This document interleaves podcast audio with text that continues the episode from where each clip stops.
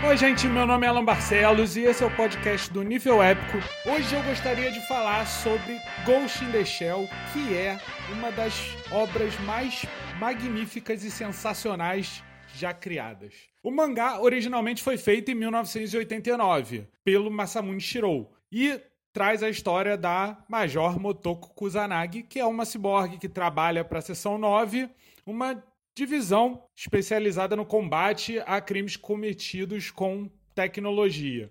Na verdade, o mangá ele é bem diferente do filme que saiu em 1995, realizado pelo Mamoru Oshii. E a história ainda foi adaptada também numa continuação em 2004, na série Stand Alone Complex em 2002.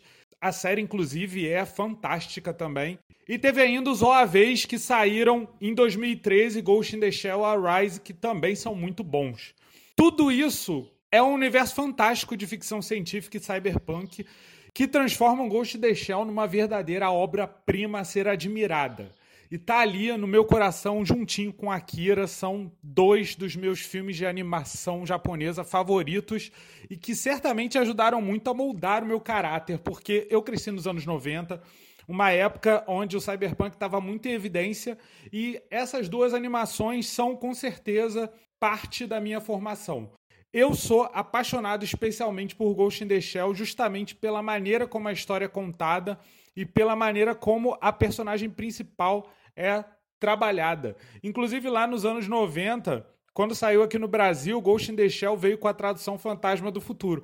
Não é um título usado hoje em dia, mas de vez em quando eu ainda vejo aparecer na TV a cabo quando o filme passa nos canais Telecine. O mangá, na verdade, demorou bastante para sair aqui. Ele só foi lançado em 2016, numa edição encadernada de luxo, muito bonita da JBC, que vale muito a pena.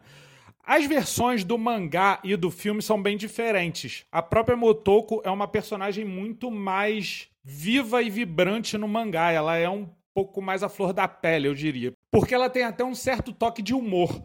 O filme de 1995 ele é mais sério. E eu confesso que eu gosto muito mais do filme do que do mangá. Porque a animação do Mamoru Oshii tem um aspecto mais filosófico, faz mais questionamentos entra mais em questões psicológicas, no conflito humanos versus máquina e outros pontos que ficaram muito marcados. Fora que no filme o Mamoru Oshii faz tomadas longas, muito bem casadas com a música e a trilha sonora para mostrar a vida das cidades futuristas e é algo que nos ambienta muito com o universo. E isso consegue criar para o filme uma atmosfera que é muito imersiva. E é algo que acaba sendo bem diferente da experiência de ler o mangá. Embora o mangá, obviamente, tenha suas próprias características que são bem divertidas também, porque o Masamune Shirou ele usa muito conhecimento científico e ele faz isso através de notas rodapé que inclusive ele usa às vezes como licença poética para se autocorrigir. Ele escreve uma nota e logo depois ele vai e se autocorrige.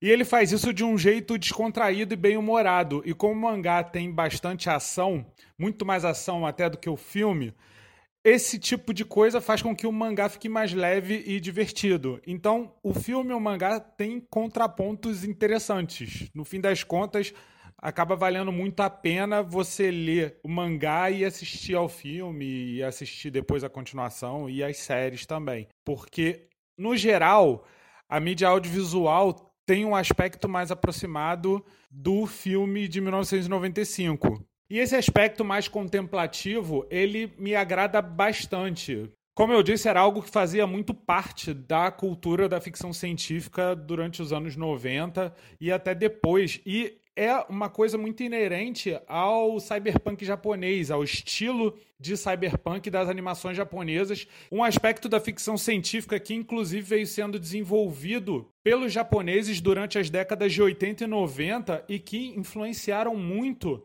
o cyberpunk como um todo. Tantos escritores que abordaram o gênero e ajudaram a moldar o gênero, como William Gibson com o Neuromancer, não que Ghost in the Shell tenha influenciado Neuromancer, porque na verdade Neuromancer saiu em 1984, antes do Ghost in the Shell. Porém, o movimento cyberpunk japonês, ele é dos anos 70. Ele surgiu muito baseado na cultura punk underground da época e foi muito influenciado por filmes japoneses como o Tetsu, The Iron Man ou Crazy Thunder Road, que são ali do final dos anos 70 e do começo dos anos 80 e que inclusive foram grandes inspirações para o Akira do Katsuhiro Otomo que veio em 1982. E nos Estados Unidos, o movimento cyberpunk já foi moldado pela ficção científica New Wave, ali nos anos 60, anos 70, muito influenciado pelo Michael Moorcock e pelo Philip K. Dick, dentre outros grandes escritores que ajudaram a moldar o gênero para chegar o que veio depois, como o próprio Matrix. Certamente não teríamos Matrix se não fosse Ghost in the Shell.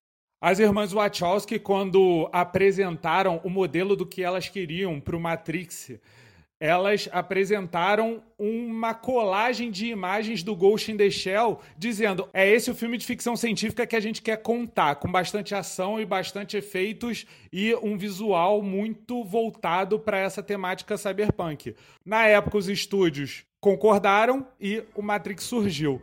Por isso que eu digo que Ghost in the Shell é uma coisa linda. Não só ajudou a moldar toda uma década, todo um gênero, no caso subgênero, né, que é o cyberpunk, subgênero da ficção científica, mas também porque a história em si é grandiosa, é incrível, tem uma densidade impressionante e tem uma personagem que é fantástica, porque a Major Motoko Kusanagi tá aí até hoje parte importante da cultura pop, da cultura japonesa, uma personagem que é heróica, contemplativa e muito foda.